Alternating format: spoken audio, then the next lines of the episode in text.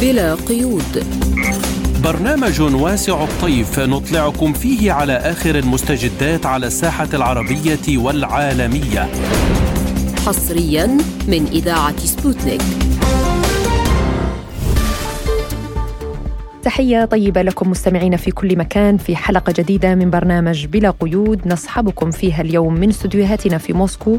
أنا فرح القادري. وأنا نغم كباس والبداية بأبرز العناوين. مجلس الأمن يرفض التحقيق في تفجير السيل الشمالي. الخارجية البيلاروسية تعتبر أن التعاون العسكري مع روسيا يتم بما يتفق بدقة مع القانون الدولي. احتجاجات بين اليمين واليسار تهدد وجود إسرائيل. اقتراح خطة في البرلمان الإيراني لوضع سقف للمفاوضات النووية.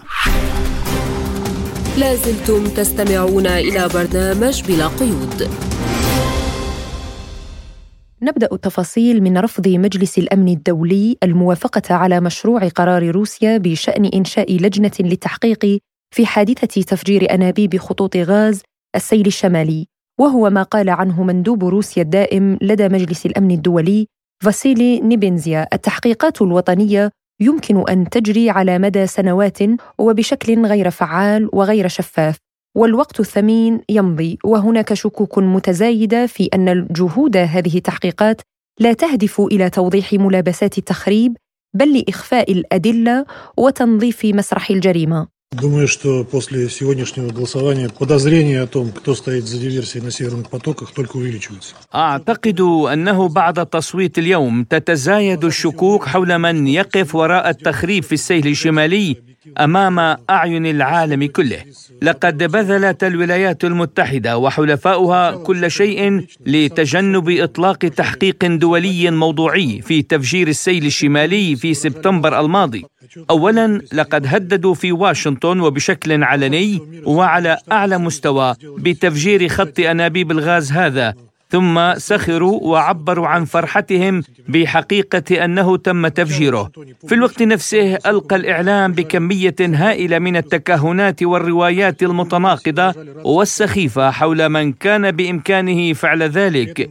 بالنسبة لجميع محاولات روسيا كدولة متأثرة جراء تدمير السيل الشمالي للانضمام إلى التحقيقات الوطنية في الدنمارك والسويد وألمانيا تلقينا ردودا رافضة مما يؤكد أن إجراء ما يسمى بالتحقيقات الوطنية بدون مشاركة روسيا يمكن أن تستمر لسنوات. هنا لدي سؤال لممثل الولايات المتحدة. ما الذي وجده في قرارنا من تجاوز للحدود المعقولة؟ أم أنه كما يقال كاد المريب أن يقول خذوني؟ وهنا لا ينبغي أن تكون محققا كي تفهم أن الولايات المتحدة وحلفاؤها يحاولون تغطية مساراتهم بما في ذلك إلقاء جميع أنواع الافتراءات والنسخ الوهمية ورفض الإجابة على الحقائق غير المريحة لواشنطن. بعد كل شيء إذا كانت الولايات المتحدة مهتمة بإثبات الحقائق ومعاقبة الجنات فإنهم سيتصرفون بشكل مختلف تماما. نحن على يقين من أن حقائق أكثر تفصيلا ستظهر وسيتم تحديد جميع المتورطين في تدمير السيل الشمالي وسيتم الكشف عاجلا أم اجلا عن جميع تفاصيل هذه الجريمة. بدوره أعلن نائب المندوب الصيني الدائم لدى الأمم المتحدة جين شوان أن الصين تأسف لعدم اعتماد مجلس الأمن الدولي القرار حول التحقيق الدولي للعمل الإرهابي. على خط أنابيب السيل الشمالي. حول هذا الموضوع قال المحلل السياسي أندري سوزدلتسيف لسبوتنيك لا يمكن القول إنه كان فشلا تاما. اولا قرارنا حظي بتأييد من الصين والبرازيل دون تحفظ. تعمل الصين على تنفيذ الاتفاقات التي أبرمت خلال زيارة الرئيس الصيني شي جين بينغ إلى موسكو. وهناك بند يؤكد استعدادنا للتعاون في مجلس الأمن. نحن هنا معا متضامنين بشكل رائع ولكن من غير السار عدم وجود أي عزم على إجراء تحقيق موضوعي. وبهذا الرفض كأنهم يقولون نحن الذين فجرناه لأنه لو كانت هناك قوى مجهولة نفذت هذه العملية المعقدة للغاية لكانت روسيا قد خضعت بدورها للتحقيق. وما يحدث من رفض بشأن إنشاء لجنة تحقيق دولية يوضح تورط هذه الدول فيما كان يحدث في مياه بحر البلطيق. في ظل هذه الظروف ينهار فرع كامل من الاقتصاد العالمي. بما في ذلك نقل الغاز والنفط تحت الماء وأي خطوط أنابيب أخرى كلها في خطر الآن لأنها قد تتعرض للتدمير وستصبح مثل هذه الكوارث احداثا عادية إذا لم يتم التحقيق فيها بشكل جدي. من جانبه أكد الصحفي الأمريكي سيمور هيرش أنه لم يتفاجأ بهذا القرار قائلا في تصريح خاص لسبوتنيك. بالطبع لماذا يجب عليهم ذلك؟ وماذا تعتقد أنهم سيفعلون أيضا؟ إذا فعلوا أي شيء آخر فسيكون ذلك حدثا. Because they, the United States knows who did it. الولايات المتحدة تعرف من فعل ذلك، إنهم يعلمون أن رئيس الولايات المتحدة هو الذي فعل ذلك، ويمكن طرح السؤال بطريقة أخرى، ولكن لم يطرحه أي من المراسلين في المؤتمر الصحفي. لقد فجرنا خط الأنابيب وبالنسبة لبايدن كل شيء على ما يرام. لقد تم تشكيل مجموعة من وكالة المخابرات المركزية وعملاء آخرين فيما قام النرويجيون قبل عام بتنفيذ الجزء الصعب من الخطة وأنا كتبت عن ذلك. إذا دخلت على المكتب الصحفي للبيت الأبيض فكل ما عليك فعله هو أن تسأل الرئيس أو السكرتير الصحفي عما إذا كان الرئيس قد حدد مهمة اكتشاف من تسبب في هذا الانفجار ومن فجر القنبلة. كما تعلم لدينا قدرات استخباراتية لا تصدق وتعمل معنا كل من الاستخبارات الإلكترونية والمصادر ومعظم دول أوروبا. إذ يمكننا الحصول على الإجابة على هذا السؤال في غضون أيام قليلة. ولكن بالطبع لم يسأل أحد عن هذا السؤال. البيت الأبيض لن يفعل ذلك لأنه يعرف من فعل ذلك. فلماذا السؤال؟ ولماذا تسجيل كل شيء. وفي تصريح آخر لآرتي قال هيرش إن الدول الأوروبية تحاول الاستعاضة عن غاز الأنابيب الروسي بالغاز المسال الذي لا ينتج بكميات كافية ويكلف ثلاثة إلى أربعة أضعاف الغاز الروسي. لن يكون لديهم ما يكفي من الغاز لإبقاء سكان بلدانهم دافئين. ليس فقط في ألمانيا ولكن أيضا في أوروبا الغربية. كانت هناك شركات تبيع فائض الغاز الروسي لشركات أخرى لكن كل هذا انتهى الآن. وللمزيد حول هذا الموضوع ينضم إلينا الكاتب وأستاذ القانون الدولي الدكتور نزيه منصور. أهلا بك دكتور نزيه في بلا قيود دعني أبدأ من أسباب هذا الرفض. لماذا برأيك تم اتخاذ هذا القرار؟ هل هذا يؤكد تورط دول الغربية بشكل مباشر أو غير مباشر في هذه الهجمات؟ بداية لابد من توجيه التحية لك وللعاملين في سبوتنيك وللمستمعين والمشاهدين والقارئين. في ناس بتقرا وناس بتسمع وناس بتشوف. أما يعني بالنسبة لسؤالك حول دور مجلس امن وفيما يتعلق بالسيل تفجير السيل الشمالي يعني هذه قضية لم ليست هي قضية محلية ولكن هي ذات طابع دولي. حتى أن الفاعل أن الفاعل ليس فاعلا عاديا أو هي بالصدفة وخير دليل على ذلك أن استعمال حق النقد من قبل الولايات المتحدة الأمريكية في مجلس الأمن لتعطيل التحقيق. إذا هو ما هي دور هو ملاحقة هذه ملاحقة هذه الجرائم التي تحصل هنا أو هناك والأحداث الذي التي تحصل في أي بلد من العالم على المستوى الدولي. وليس هو يعني مؤسسة من مؤسسات الولايات المتحدة. ولكن عمليا هو تحول إلى إلى مؤسسة من مؤسسات الولايات المتحدة وهي الفاعل والنافذ فيه وتستغله تحقيقا لمصالحها مستضعفة دول العالم أو لاكثر لأكثر من سبب نظرا لهيمنتها سواء كان من حيث دولة العالم حيث حلف الناتو. يعني هناك أشياء كثيرة تعمل هذه المؤسسات لمصلحة الولايات المتحدة. وفعلا لو كانت الإدارة الأمريكية هي بريئة مما حصل من هذا التفجير وانعكاساته وأثاره السلبية، ليس على موسكو ولكن على الم... على الم... يعني كان له أثر كبير أثار وتداعيات كثيرة على الصعيد الدولي وارتفاع أسعار الغاز ووضع هناك حالة حالة من القلق وال والتخلف والاختلاف في الأسواق العالمية، كان له تأثير على الأسواق العالمية في الغاز وتدفع ثمنه أوروبا بالدرجة بالدرجة الأولى. آه، فاذا اذا الولايات المتحدة آه، لا تريد لا تريد أساسا في التحقيق. للسبب الأول هي المستفيد الأول. من حيث من حيث هذه الأزمة الدولية وانشغال العالم بهذا الأمر. والسبب الآخر أن هي الفاعل هي هي يعني يعني بيقول في شيء بده شهود. يعني شاهد من أحد الصحفيين المعروفين هيرش سيمور هيرش. الذي يعني وضع تحقيقا في هذا الأمر وأدان الإدارة الأمريكية أن هي الفاعل بالمناسبة يعني سيمور هيرش بما أنك ذكرته فهو صرح منذ قليل لسبوتنيك أنه لم يتفاجأ بهذا القرار. لذلك شوف يعني منذ قيام الأمم المتحدة يعني بعد انتهاء عصبة الأمم استفادت الولايات المتحدة بل لم فقط تستفد بل استغلت الأمم المتحدة وتحديدا مجلس الأمن حول أو حولته إلى خدمة مصالحها على المستوى الدولي. وهلا القضية الفلسطينيه القضية الفلسطينيه قضية فلسطين اغتصاب فلسطين احتلال فلسطين تهجير الفلسطينيين يعني كل القرارات الدولية التي تكون لمصلحه لمصلحة الدول الشعوب التي تناهض الولايات المتحدة دائما تتخذ تتخذ في هذا الأمر باستعمال حق النقد لإضاعة حقوق حتى المجتمعات العالم الثالث. إن لم تكن مع الولايات المتحدة الأمريكية ولست أنت في الطرف الآخر فانت عدو من معنا معنا وليس من معنا فهو ضدنا. بصرف النظر إذا كان في الجبهة المقابلة في السابق يعني ما قبل انهيار الاتحاد السوفيتي كان هناك كان هناك يعني هناك كان في معادلة كان هناك معادلة دولية ما بين ما بين حلف وارسو وحلف الناتو. بينما الآن لا يوجد أحد على الساحة الدولية سوى الإدارة الأمريكية التي تصلح وتمام ولكن الأحداث والأزمات التي تحدث الآن كلها تؤشر أن الأمور ليست لصالح الولايات المتحدة الأمريكية. فكيف بها أن تذهب إلى إجراء تحقيق؟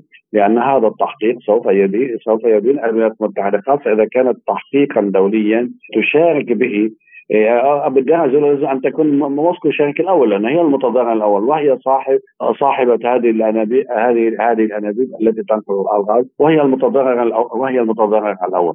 آه، فلذلك فلذلك هي تحاول أن يعني أن تضغط على روسيا الاتحادية وتعتبره سلاحا من سلاح المواجهة في أوكرا في أوكرا في أوكرانيا آه، بهدف آه، بهدف إخراج روسيا من آه، الملعب الدولي وجعلها أسوة مثلها مثل أي دولة تتبع الولايات المتحدة الأمريكية، وهذا الأمر رفضته روسيا الاتحادية وأثبتت أن على الصعيد الدولي هي لاعبا دوليا لديها من الحلفاء لديها من التقاعد بمسائل كبيرة وهي تتبنى وهي تتبنى كل آه، كل ما يعود للمناطق في دول العالم مثلا في الموضوع اليمني في الموضوع السوري في الموضوع اللبناني في الموضوع الفلسطيني نرى أن روسيا تقف إلى جانب هذه الدول التي آه، التي تحاربها الولايات المتحدة من خلال شو اسمه دمى شطرنج.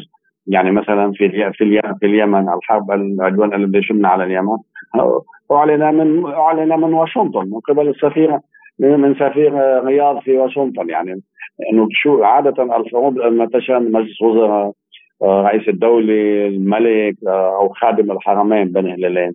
يعني هون أو وزير دفاع بيطلع سفير من من دولة ثانية بيقول نحن بدنا بدنا نحارب هذا بدنا نحارب اليمن. إذا هذا يثبت يعني كل الوقائع والدلائل والأحداث التي تصير في على المستوى آه الكرة الأرضية تثبت أن الولايات المتحدة هي المجرم والمتهم الأول والثابت بكل المعايير وبكل المقاييس وهي التي تخالف القانون الدولي والمعاهدات والاتفاقيات الدوليه حتى الأعراف حتى الأعراف الدولية. وتستثمر هذا الأمر آه، تحت عنوان المجتمع الدولي من خلال الأمم المتحدة وتحديدا مجلس الأمن. لأن لو ذهبنا إلى الجمعية العامة كثير من من القرارات التي تطرح على الجمعيات العامة لم تكن لصالح الولايات المتحدة الأمريكية. ولكن مع الأسف القرارات التي اتخذها الجمعيه العامه للأمم المتحدة آه، هي ذات طابع معنوي وليست لها ضغط ضغط إعلامي ومعنوي ولكن ليس لها فعالية من من حيث من حيث النتائج وأنها قابلة للتنفيذ. يعني دكتور بعد كل ما نراه من تقصير إن كان بما يتعلق بتحقيقات المختبرات البيولوجية في الأراضي الأوكرانية، إن كان بفرض ضمانات أمنية على الناتو على حدود روسيا، إن كان الآن بتفجير السيل الشمالي، كل هذه الأحداث لم يحرك مجلس الأمن ساكنا، هل تعتقد أنه ان الاوان لتغيير هذه المنظومة الدولية الضعيفة؟ المؤسف الآن في على المستوى الدولي لا يوجد هناك قوى دولية آه، قوى دولية تستطيع أن تغير لأن عملية تعديل المنظمة الدولية تحتاج إلى شبه إجماع لتغيير آه، هذه المعاهدة الدولية والتي أصبحت راسخة. وحتى ان يعني حتى أن الدول ذات العضوية الدائمة في مجلس الأمن لا يناسبها تغيير ذلك. يعني ليس من السهل أن تتنازل عن حقها الذي تمارسه أي من هذه الدول. عندما يكون خاصة الدول الخمس. آه، والتي بمجملها هي تابعة للولايات المتحدة الأمريكية باستثناء كل من موسكو والصين. حتى الصين يعني لم تلعب هذا الدور ويذكر ويحضرني هون آه، في أحد المسؤولين الصينيين التقيت به وخلال الحديث سالته لماذا لا تستعملون هذا حق النقد الذي تمتلكونه منذ سبعينات القرن الماضي. إيه، فأجاب قال نحن لسنا بحاجة لنذهب إلى صراعات مع الولايات المتحده الامريكيه اما لا يشارك حتى في التصويت. أحيانا يذهب مع الولايات المتحده واحيانا لا لا يستعملون حق النقد خاصة في القضايا التي تتعلق بالعرب وتحديدا فلسطين. اذا يعني لم تبقى في الساحة الدولية سوى موسكو التي تقف في وجه الولايات المتحدة الأمريكية. وهذا الأمر لا يكفي بحد ذاته لأنه لو ذهبنا إلى إلى إعادة النظر بالمنظومة الدولية بمنظمة الأمم المتحدة لابد من إعطاء يعني وكان لدي اقتراحات في هذا الأمر وقد آه، يعني اصدرت كتابا في هذا الموضوع وقدمت اقتراحات. والذي طرحها أحمد نجاد يعني في احدى في اللقاءات السنوية التي تحصل في الجمعية العامة في هذا هذا الموضوع والذي يعني في رؤية وفي نظره وفي نظره كيف يجب أن تكون الأمم المتحدة؟ كيف يكون مجلس الإسلام؟ هل هو هل هو هو تنفيذي أم هو هو هو مجلس وزراء العالم؟ هو هو الآمر الناهي؟ لا هو دور يعني هناك قرارات يجب أن تتخذ أن تتخذ آه، وإذا يكون المجتمع الدولي فعلا مشارك فيها وليست بضع الدول هي التي تشارك فيها تشارك فيها وأن آه، يعاد النظر وخاصه في نظام مجلس الأمن الذي يجب أن يتحول إلى سلطة تنفيذية وليس إلى سلطة تقريرية. لو بينما الجمعية العامة التي تمثل المجتمع الدولة وهناك يكون هناك آه، أصوات الدول المتساوية بينما لا لا هناك حتى الدول التي الدول العشرة غير الدول يعني غير الدول آه، دائمة العضوية. آه، أصواتها لا تقدم ولا تؤخر. يعني مجرد هي آه، تمثل تمثيل جغرافي وليست تمثيل يشمل المجتمع الدولي. وهي تمثل مناطق وليست تمثل شعوب. يعني إذا نظرة إلى مجلس الأمن لا أعتقد أن في الظروف الحالية هناك هناك أمل يعني في القريب العاجل أن يصار إلى تعديل أنظمة الأمم المتحدة وتعديل الاتفاقيات والمعاهدات المتعلقة بها. مع العلم أن نحن في زمن أكثر حاجة لاعاده النظر في هذه المنظومه الكاتب وأستاذ القانون الدولي الدكتور نزيه منصور كنت معنا عبر الهاتف. شكرا لك على هذه المداخلة. لازلتم تستمعون إلى برنامج بلا قيود. وفي الشأن الأوكراني أعلنت وزارة الخارجية البيلاروسية أن التعاون العسكري مع روسيا يتم بما يتفق بدقة مع القانون الدولي مؤكدة أن نشر الرؤوس الحربية النووية على أراضي البلاد دون نقل السيطرة عليها إلى مينسك لا يتعارض مع أحكام مواد معاهدة عدم انتشار الأسلحة النووية. وفي الميدان العسكري أعلن القائم بأعمال رئيس جمهورية دانيتسك دينيس بوشيلين أنه تم تطهير المنطقة الصناعية بمدينة أرتيوموفسك وأن الوحدات الأوكرانية انتقلت إلى مصنع لمعالجة المعادن بالمدينة. تعمل قوات فاغنر الخاصة بكل قوة وصرامة وثقة في أرتيومسك لقد خلقوا ظروفا لا تطاق ولا تسمح للقوات الأوكرانية حتى بإحضار مجموعات القتال إلى أرتيومسك أو نقل الاحتياطات أو إخراج الجرحى. بالنسبة للعدو كل هذا صعب للغاية لأنه يتم إطلاق النار على جميع الطرق المؤدية إلى المدينة. بالنسبة للمدينة نفسها فكان من المهم هنا تنظيف المنطقة الصناعية بمصنع لمعالجة المعادن بالمدينة. ومن الناحية العملية يمكننا التحدث بالفعل عن هذا حيث يتم القضاء على مجموعات فردية من المسلحين الأوكرانيين هناك. لقد انتقل العدو الآن إلى مواقع معدة مسبقا خارج المصنع في مبنى إداري بينما ينطلق رجال القوات الروسية لملاقاتهم. من جانبه علق المحلل السياسي الروسي وعميد كلية الاتصالات الإعلامية في معهد موسكو الحكومي يوري كوت حول الوضع في أرتيوموفسك قائلا глазах здравомыслящего человека такая хватка за Артемовск выглядит крайне нелепой. في نظر أي شخص عاقل مثل هذه السيطرة لكيف على أرتيومسك تبدو سخيفة للغاية ومدمرة ولا سيما عندما يتم وضع الجنود بعشرات الآلاف. إذا حاولنا فهم التكتيكات التي اختارتها أوكرانيا والاستراتيجية التي يبنيها الغرب فإن أرتيومسك بدفاعها طويل المدى يؤدي وظيفة تأخير قدراتنا الهجومية. بالإضافة إلى ذلك تمتلك أرتيومسك رمزيتها الخاصة والتي بنتها كييف بإشراف الغرب عندما أعلنوا أنها قلعة منيعة والآن يحاولون إثبات ذلك. في السابق سمت كييف ماريوبل بنفس القلعة وماذا؟ الآن ماريوبل لنا وستكون أرتيومسك وهي باخموت هي مدينة روسية قديمة ستكون لنا أيضا كل ما في الأمر أن الغرب يطيل أمد معاناة أوكرانيا لغرض واحد فقط وهو محاولة إضعاف روسيا قدر الإمكان وإرباك السكان لا يزال هناك بارود في قوارير زيلينسكي ولكن الأمر هنا مختلف. فالقوات التي يلقون بها في أفران باخموت سوف تحترق لا محال. وإذا استمر الأمر على هذا النحو فلن يتبقى لديهم شيئا في غضون شهرين. ولمناقشة الموضوع أكثر نستضيف معنا الخبير السياسي بالشؤون الروسية أستاذ العلوم السياسية في جامعة سيفاستوبل الحكومية عمار قنا.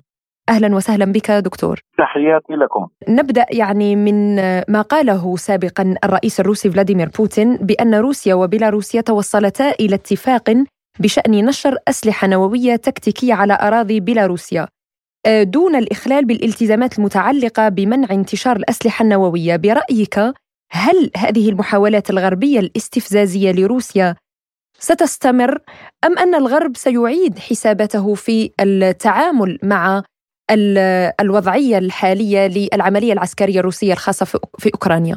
فيما يتعلق يعني في الوضع الدولي اليوم يعني والآراء ونرى يعني واضحا آه، الارتباك يعني ارتباك السياسي الارتباك الفعلي في عملية تسليح آه، أوكرانيا ومحاولات يعني مد أمد هذه الأزمة آه، مما لا شك فيه يعني الغرب سيواصل يعني مسألة الانتقادات وتوجيه يعني الاتهامات إلى روسيا بخرق القوانين قوانين يعني الكرة الأرضية كلها. لكن هذا كله باعتقادي اليوم يعني لن ينهي اولا الأزمة ولن يفضي إلى تهدئة ما. وذلك أن المسألة هي مرتبطة بواشنطن وليست بالكتلة الغربية كما كنا يعني آه، نراها متماسكه بالعدائية لروسيا في بداية في بداية الأزمة. فلذلك اليوم يعني التوظيف السياسي لأي قرار ممكن أن يصدر يعني عن موسكو أو أي تحركات هي مسألة مستمرة وذلك لعدم وجود أي خيارات أخرى لديهم اليوم لكيفية التعاطي مع روسيا في يعني على ضوء ما نراه من تفاقم في الأوضاع الاقتصادية، عدم استقرار المنظومات المالية في في المنظومة الغربية بشكل بشكل عام، فلذلك يعني التصعيد اليوم هي الآلية الوحيدة التي أراها يعني لدى الغرب في للاستمرار في هذا في هذا الصراع لأنه بدات هناك يعني الكثير من الخسارات الخسارات الجيوسياسية التي بدأت ترتكبها الولايات المتحدة وأيضا يعني الاتحاد الأوروبي لكن يعني التوقف اليوم تعتبر بمثابة يعني هزيمة. فلذلك يجب عليهم تقديم تنازلات وهم اليوم يعني ليس لهم القدرة على تقديم مثل هذه التنازلات أمام يعني المنتخبين وأمام المجتمعات الغربية. فلذلك التصعيد هو يعني سيكون عنوان المرحلة القادمة والتصعيد العسكري هو يعني في بدايتها. طيب دكتور يعني اليوم وزير الخارجية الأمريكي الأسبق هنري كيسنجر يقول بأن هناك حرب باردة ثانية على الأبواب ستكون أكثر خطورة من الأولى.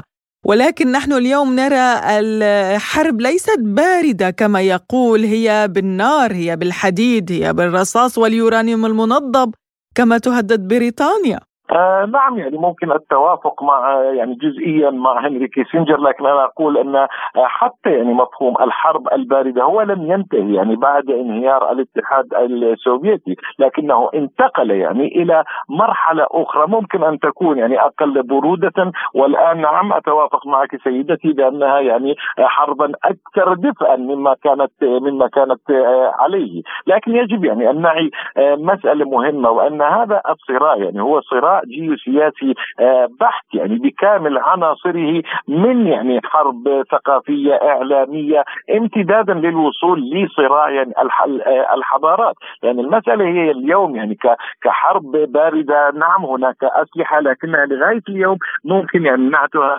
حرب هجينه حرب بالوكالة. لا تريد المنظومة الغربية وخاصة الولايات المتحدة يعني الصراع العسكري آه، المباشر. فهذه يعني تعتبر أيضا يعني سمة من سمات السياسة الخارجية الأمريكية. لكن يعني خطورة الموقف ان تكمن بأنه يمكن يعني أنه هناك حدود لمفهوم يعني مفهوم التهور. ونحن نرى اليوم يعني باعتقادي الخطر الأكبر على على المنظومة الغربية وخاصة على الولايات المتحدة هو نفسه يعني الرئيس بايدن بهذه السياسات وعدم القدرة اولا على التراجع وعدم الرغبة والإرادة في تسوية دولية ولا أعني هنا التسوية فيما يتعلق يعني في الأزمة آه، الأوكرانية، هناك لدينا اليوم يعني معادلتان، معادلة إقليمية مرتبطة بمستقبل آه، أوكرانيا كدولة وكجغرافيا وكحدود، والمعادلة الدولية آه، والتي هي المعادلة الجيوسياسية والتي ستضم هنا الأطراف الثلاثة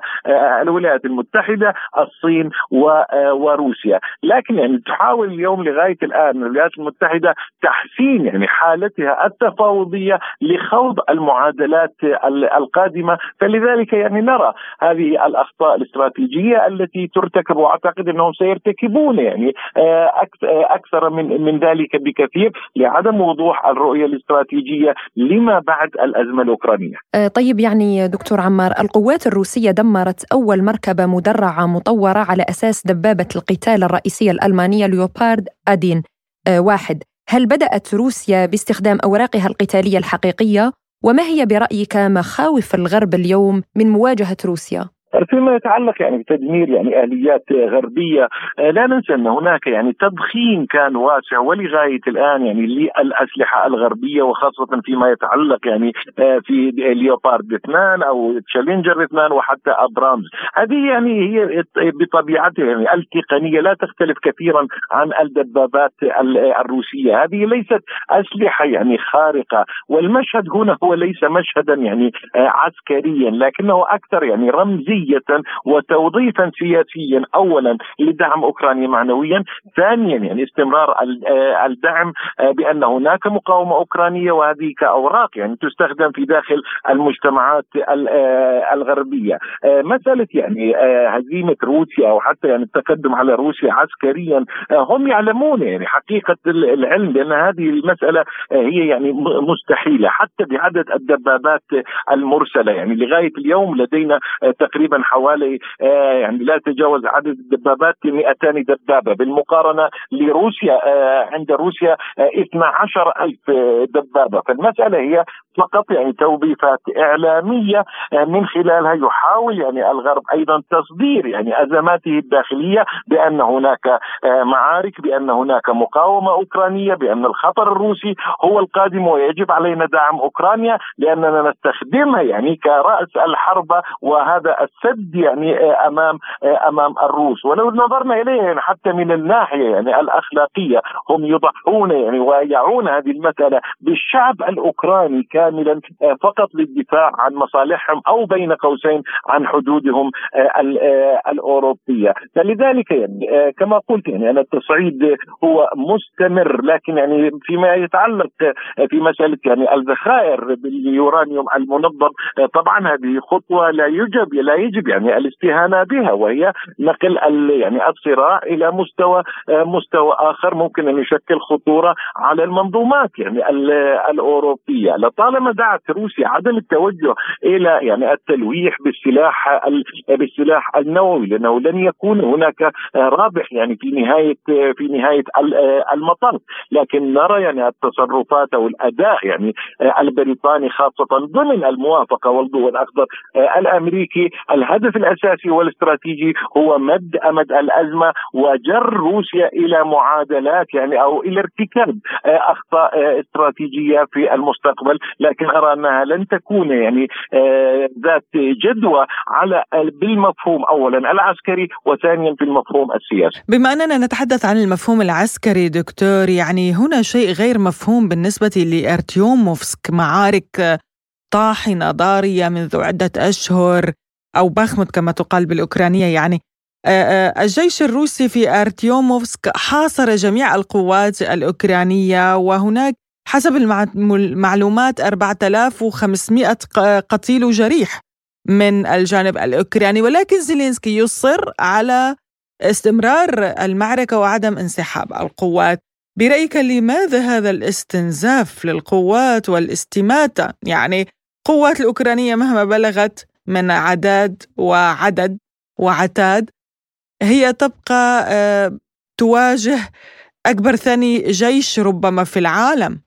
سيدتي يعني لهذه المسألة عدة أسباب يعني السبب الأول وهي رمزية يعني أرتيوموفسك أو باخموت بالنسبة أولا لل يعني لزيلينسكي وثانيا يعني هي مسألة أيضا يعني جزئيا استراتيجية وذلك أن اليوم يعني هي باخموت هي تعتبر الخط الدفاعي العسكري الأهم في منطقة الدنباس.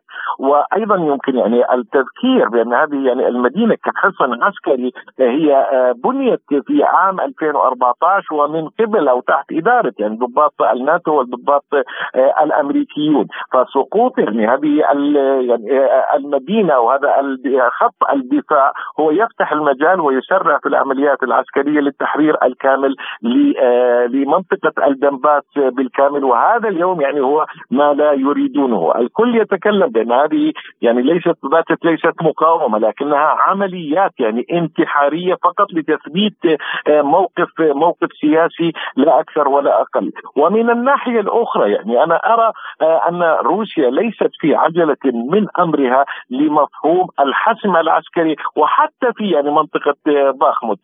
الكل يتحدث ثمانية أشهر ولا تستطيع روسيا اقتحام هذه المدينة. لكن من جهة أخرى لو نظرنا من يعني الذي يقاتل وبمن هذه المنطقة هي مناطة. هي مناطة ليست بالجيش الروسي لكنه كل العمليات العسكرية التي تقوم بها هي قوات قوات فاغنر فقط والجيش الروسي يقدم فقط يعني غطاء غطاء ناري.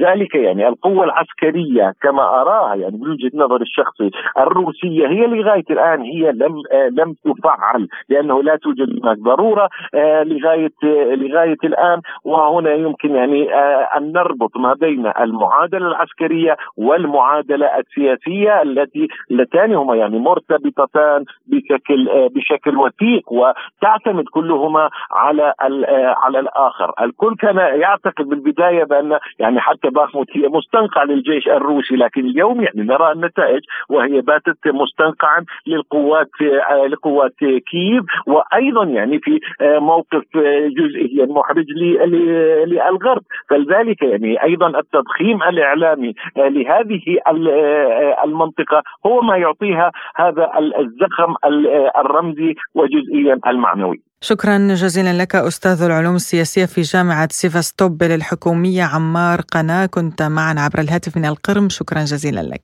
والشكر موصول لكم. لازلتم تستمعون إلى برنامج بلا قيود.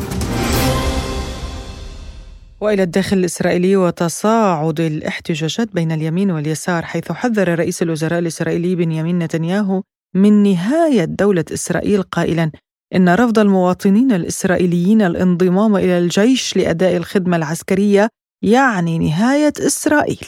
بدوره أعلن منسق الاتصالات الاستراتيجية في البيت الأبيض جون كيربي أن الرئيس الأمريكي جو بايدن لا تساوره مخاوف بشأن انزلاق إسرائيل إلى حرب أهلية وأن إدارة بايدن كانت على اتصال بكبار المسؤولين في الحكومة الإسرائيلية وأوضحت لهم قلقها بشأن آخر التطورات المحيطة بالخطة القضائية وحثتهم على التوصل إلى حل وسط. من جانبه أعلن السفير الأمريكي لدى إسرائيل توم نيتس أن بايدن سيدعو نتنياهو إلى زيارة واشنطن بعد الأعياد اليهودية المقبلة. ولمناقشة هذا الموضوع ينضم إلينا عبر الهاتف مدير مركز مسارات للأبحاث السياسية والدراسات الاستراتيجية الدكتور هاني المصري. أهلا بك دكتور هاني في بلا قيود. ونبدأ يعني من آه، البيت الأبيض يعني يقلل من إمكانية انزلاق الوضع إلى حرب أهلية. كيف يمكن برأيك تفادي تصعيد خطير في إسرائيل؟ أعتقد أن الأمور حتى الآن ليس من المرجح أن تسير إلى حرب أهلية، ولكن نفي الأمر بشكل كامل أيضا آه، شيء آه، خاطئ، لماذا من الصعب أن تصل الأمور إلى حرب أهلية؟ لأن هناك كما لاحظنا من تحركات المعارضة والتي لم تشمل القوى يعني المعارضة في الكنيست وإنما شملت النخب الثقافية والاجتماعية والاقتصادية والطبقة الوسطى وما يسمى الدولة العميقة. هناك يعني قوى كبيرة تقف في وجه الانقلاب القضائي الذي تحاول الحكومة الإسرائيلية أن تقوم به. إضافة إلى أن إسرائيل تجد من من حلفائها العضويين زي الولايات المتحدة والدول الغربية من؟ سيهب لإنقاذها من نفسها لإنقاذها من حكومتها. السفير الأمريكي لدى إسرائيل قال بأن بايدن سيدعو نتنياهو لزيارة البيت الأبيض، طيب كيف يمكن أن تسهم هذه الزيارة برأيك بتهدئة الشارع الإسرائيلي؟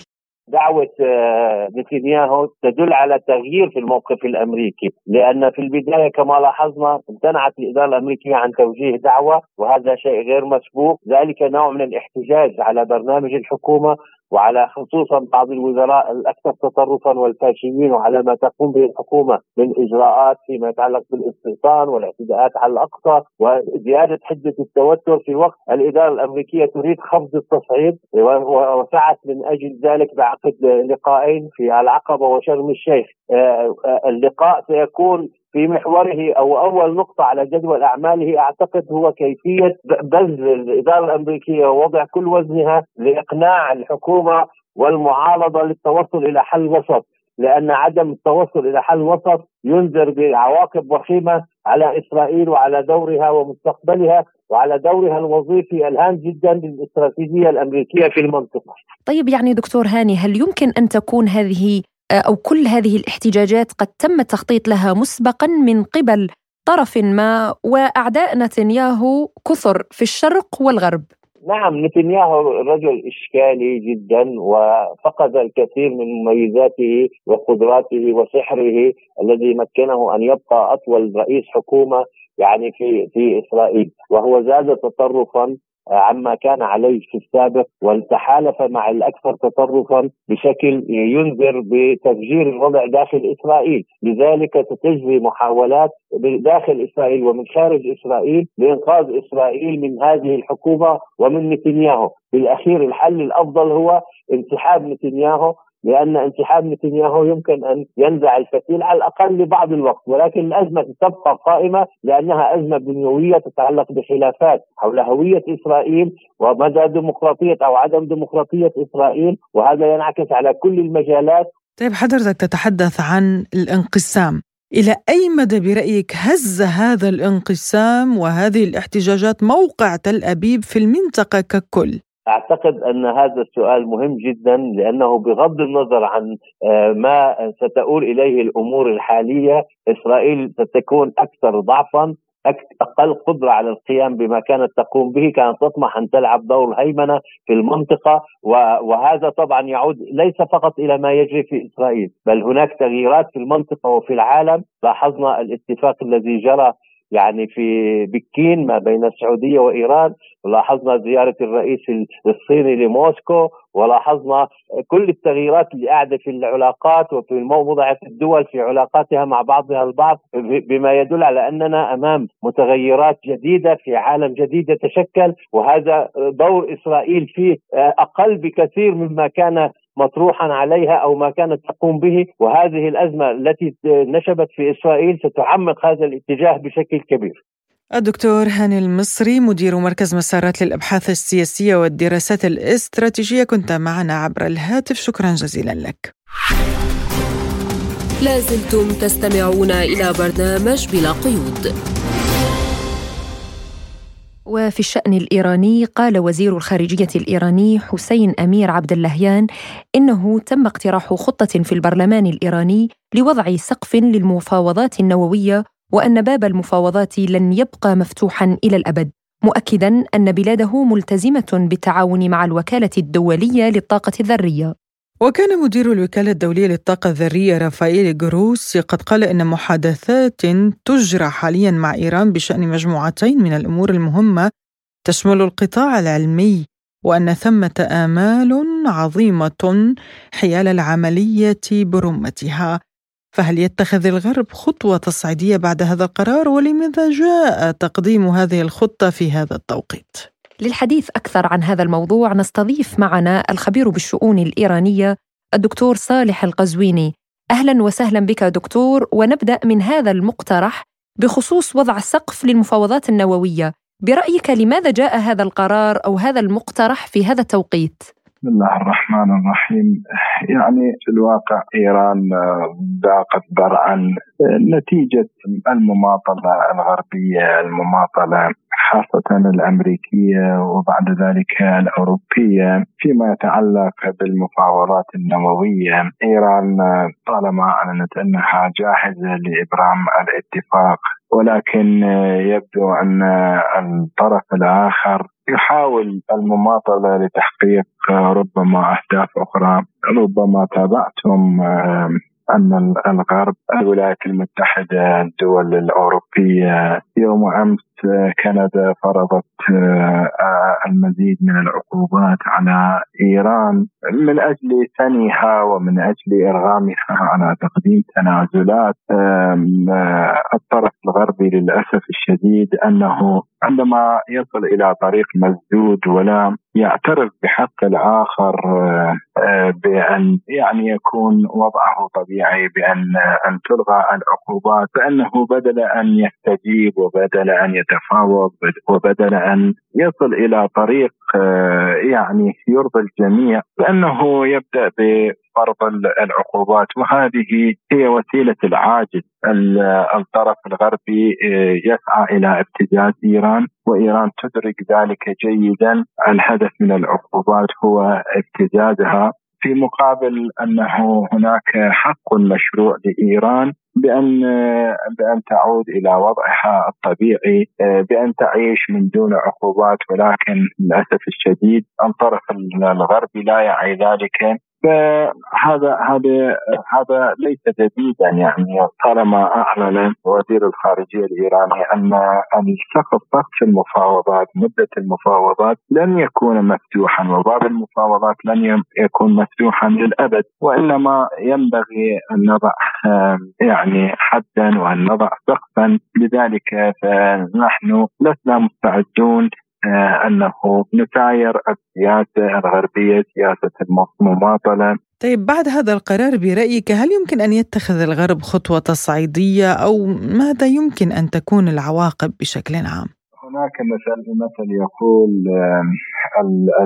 المبلل ما يخاف من الماء يعني حاليا إيران تخضع لعقوبات وعقوبات شديدة وصارمه الجديد في هذه العقوبات أنه إذا كانت في السابق تقتصر على الولايات المتحدة الأمريكية اليوم حتى أوروبا آه، انضمت إلى سياسة فرض العقوبات وبدأت تفرض آه، هذه العقوبات على إيران، بالتالي آه، ليس لدى إيران ما تخسره هي أساسا تخضع للعقوبات. وبالتالي غاية ما في الأمر أنهم يمارسون المزيد ويفرضون المزيد من العقوبات. ولكن إيران لديها العديد من الأوراق لديها العديد من الخيارات.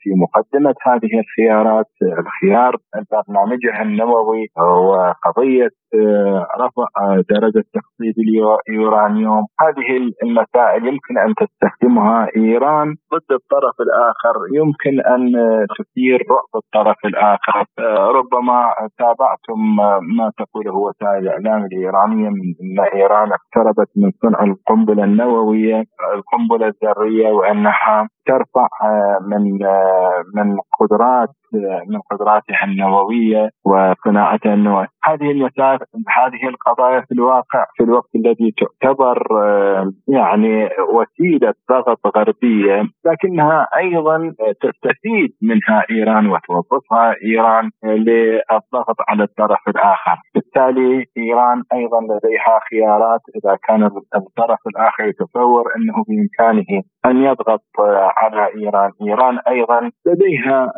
العديد من الأوراق من وفي مقدمة هذه الأوراق هي الورقه النووية. طيب يعني هل من الممكن إنشاء بديل لخطة العمل المشتركة في المستقبل؟ يعني هذه الخطة إن كنتم قد تابعتم قد تم بحثها لأكثر من عامين. وبعد أن جاء ترامب ترامب وأوقف العمل بها بعد ذلك تم تطويرها خلال حكومة رئيسي وتم التوصل إلى يعني مشتركات عناصر مشتركة.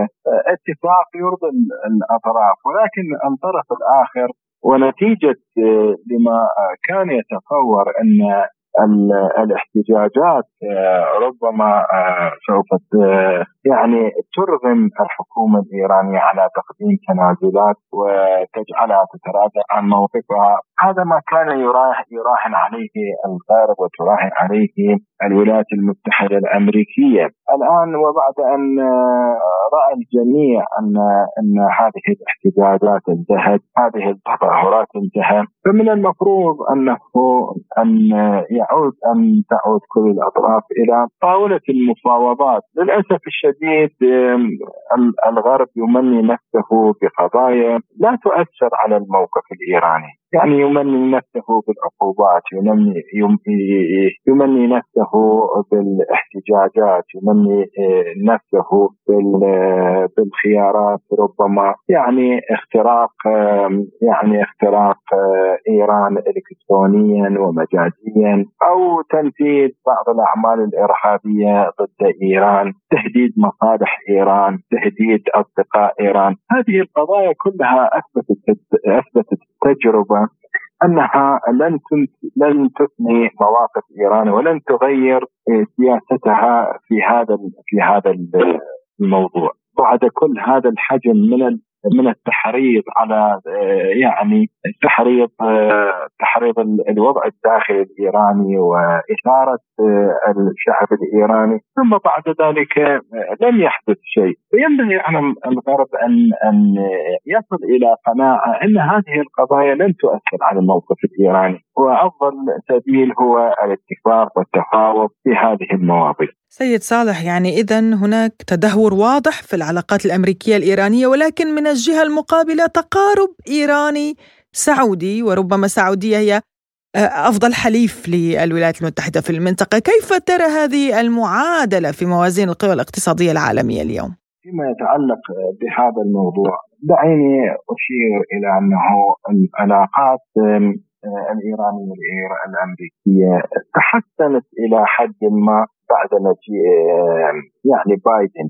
يعني بخلاف ما كانت عليه خلال عهد ترامب وحكومة ترامب التي فرضت أقصى العقوبات وأشد العقوبات ومارست عزلة شاملة ضد ضد إيران. يعني كانت هناك نوع من الفتح ونوع من يعني التهدئه بين حكومة بايدن والحكومة الإيرانية. ولكن بلا شك أنه هذا ما هذا لا يلبي طموح طموح إيران الكامل. إيران تريد أن تعود إلى وضعها الطبيعي وقد أثبتت التجربة أنه إيران قادرة على تجاوز يعني السياسة الأمريكية تجاوز فرض العزله رأيتم كيف أنه رغم الخلافات الكبيرة بين إيران والسعودية لكن استطاعت إيران أن تنجح في حل هذه المشكلة وتكسر يعني الحصار الغربي الحصار الأمريكي المفروض عليها. نعم شكرا جزيلا لك الخبير بالشؤون الإيرانية صالح القزويني كنت معنا عبر الهاتف من إيران شكرا لك.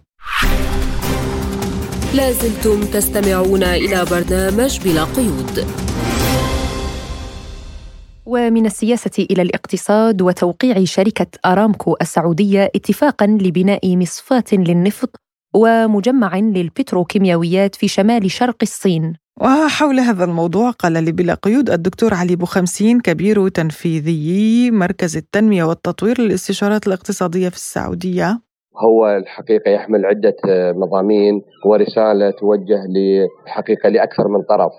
أولا هي تأكيد لتفعيل مضامين الاتفاقات الاستثمارية والتجارية المشتركة التي أبرمت بين السعودية والصين في أثناء زيارة الرئيس الصيني الأخيرة للمملكة العربية السعودية والتي الحقيقة يعني تم التعليق عليها من قبل العديد من المحللين الاقتصاديين الغربيين أنه سوف يكون معظم هذه الاتفاقيات عبارة عن يعني حبرا على ورق. ولكن الحقيقة نرى أنه في أقل من بضعة شهور تفعيل لمضامين هذه الاتفاقية ونرى أنه هناك مشاريع مليارية تطلق بقوة وتبدأ في التنفيذ على أرض الواقع العملي. الرسالة الأخرى أنه العلاقة السعودية الصينية الاقتصادية لم تعد كما سابقا كما كانت سابقا مجرد علاقة تبادل تجاري يزداد وينمو بين كلا الدولتين الآسيويتين اللتين تمتلكان اقتصاديات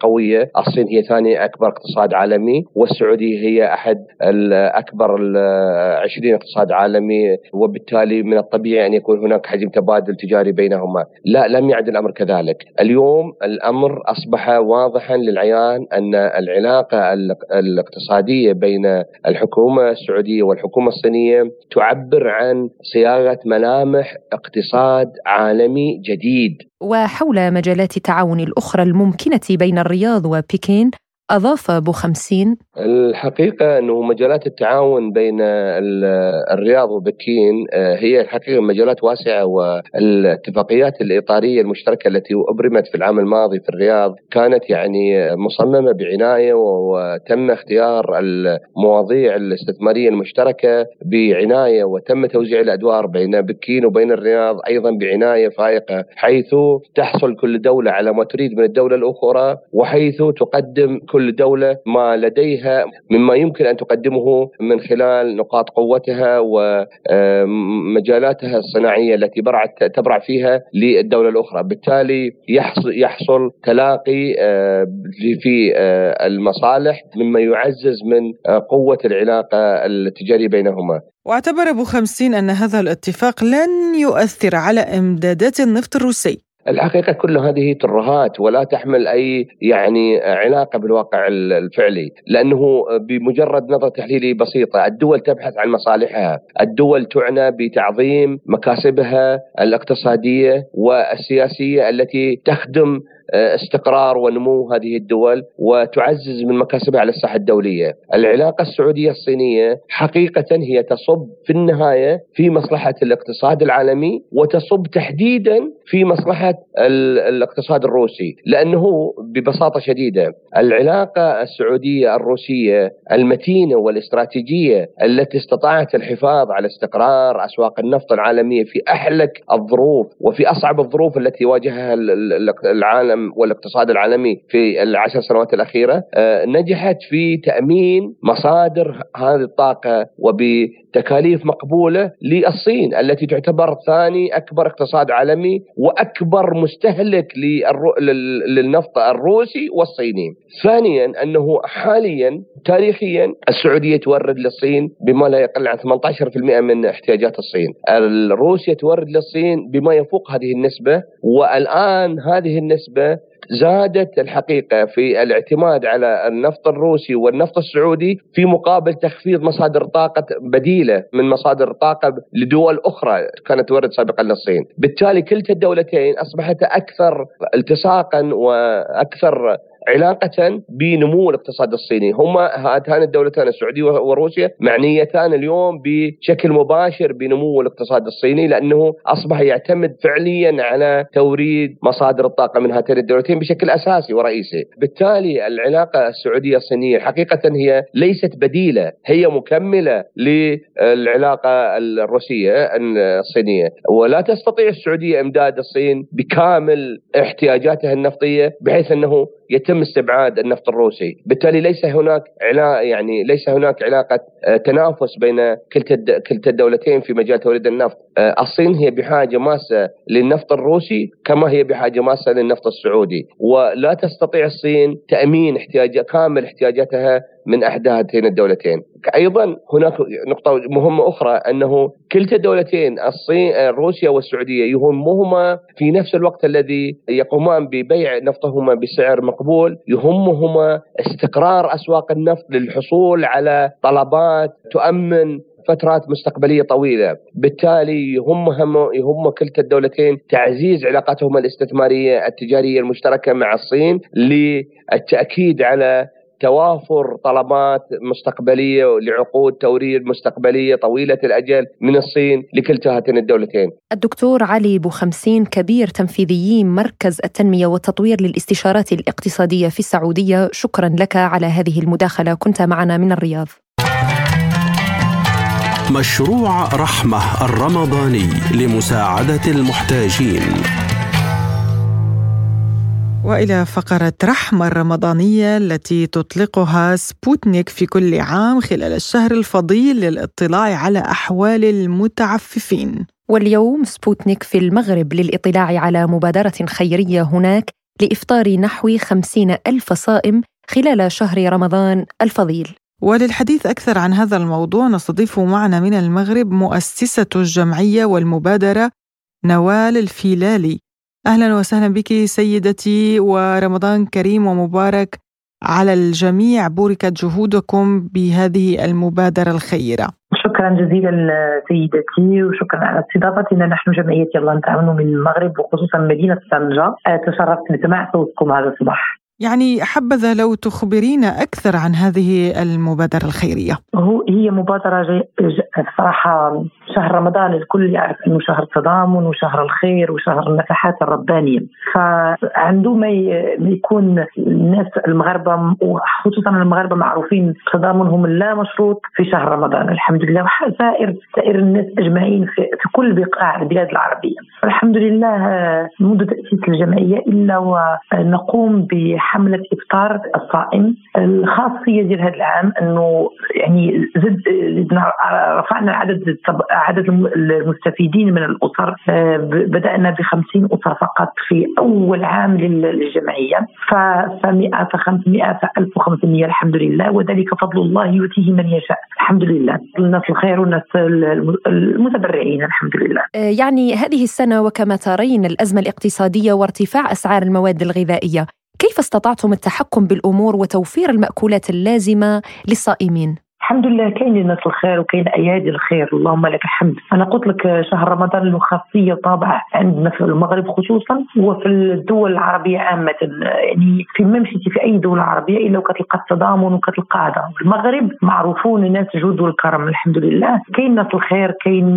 شركات المواطنة صح لقينا زعما حسينا الأزمة يعني بكل صراحة ولا أخفيك الأمر حسينا بها. يعني مقارنة مع العام الماضي كان رمضان سبحان الله كنا كنكونوا يعني كنخدموا كنلقى مجموعة من الشباب ولا مجموعة من من الأشخاص جايين وجايبين التبرعات سواء عينية أو أو مالية. فهذا العام حسينا الفرق يعني. ولكن الحمد لله قدرنا يعني ليميتد يعني 1500 1500 يعني ما كاينش فائض ولا ما كاينش شي حاجة أكثر. ولكن الحمد لله قدرنا نوفروها. اللهم لك الحمد. ما هي الوجبات التي تقدمونها للصائمين سيدة نوال؟ عندنا الحريرة المغربية عندنا حلوى الشباكية عندنا أيضا المسمن أو ما ما يعرف عندنا بالرغيفة. يعني هو شكله شكل الرغيف بس يعني يطبخ بطريقة معينة. عندنا البغرير يعني هو like pancake pancake غير هو مغربي. أيضا مواد حليبية يعني مثل حليب ياغورت عصير أيضا ماء تمر بيض. يعني ما أي مغربي دخلت كي عنده الدار إلا وكتلقى عنده هذه المكونات. طبعا كيبقى كل ما كل مائدة مغربية وشنو كيبغي يتفنن فيها الناس. ولكن هادو هما الأصل. يعني الحمد لله وقدرنا نوفرهم يعني 45 ألف آه مثلا آه، قنينة ماء 45 ألف حليب 45 ألف ياغورت. يعني طيله شهر رمضان هي متوفرة حاليا عندنا في مقر الجمعية. إلا المواد الحليبية اللي كتجينا طرية كل يوم بيومها. يعني مثلا الياغورت أو حتى المواد الحريره المغربيه يعني تطبخ يوميا الرغيف ولا الخبز ولا يعني الحمد لله الحمد لله قدرنا نوفروها قبل شهر رمضان. نشكرك السيدة نوال الفيلالي مؤسسة الجمعية ومبادرة يلا نتعاون على هذه المداخلة. كنت معنا من المغرب. مشروع رحمة الرمضاني لمساعدة المحتاجين. ختام الحلقة إلى اللقاء. إلى اللقاء.